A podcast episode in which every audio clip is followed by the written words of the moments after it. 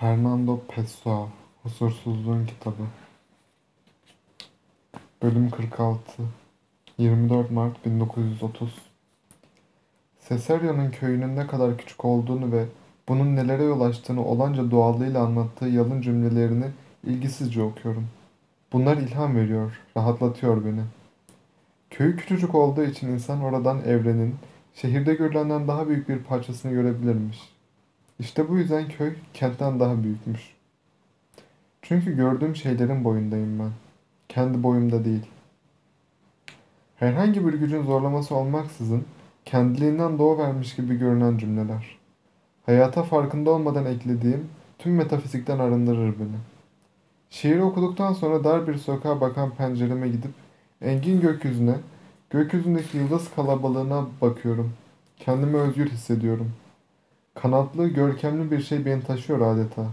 Titreyişi tepeden tırnağa bütün bedenimi sarıyor. Gördüğüm şeylerin boyundayım. Sinirlerimdeki olanca dikkati toplayarak bu cümleyi her okuduğumda evreni yıldızlarıyla yeni baştan kurulmak için yazıldığını daha iyi hissediyorum.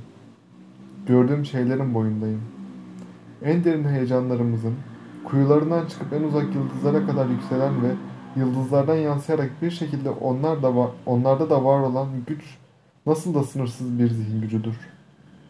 Böylece görmeyi öğrenmiş olmanın bilinciyle sonsuz gökyüzünün nesnel metafiziğini içimde şarkı söyleyerek ölme isteği uyandıran bir güven duygusuyla hayranlıkla izlemeye koyuluyorum.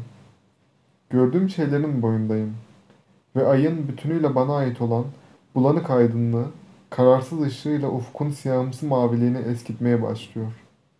İçimden duyulmamış vahşilikte şeyler haykırarak kollarımı havaya kaldırmak, yücelerdeki gizeme cümleler fırlatmak, boş maddeyle dolu büyük uzaylara karşı yeni, büyük bir şahsiyet ortaya koymak geliyor. Ne var ki kendime geliyor yatışıyorum. Gördüğüm şeylerin boyundayım ben. Bu cümle bütün ruhum oluyor. Bütün heyecanlarımı ona yaslıyorum. Ve derken üzerime içime sert parıltılı bir ay ışığının geceyle birlikte genişleyen, çözülemez huzuru çöküyor.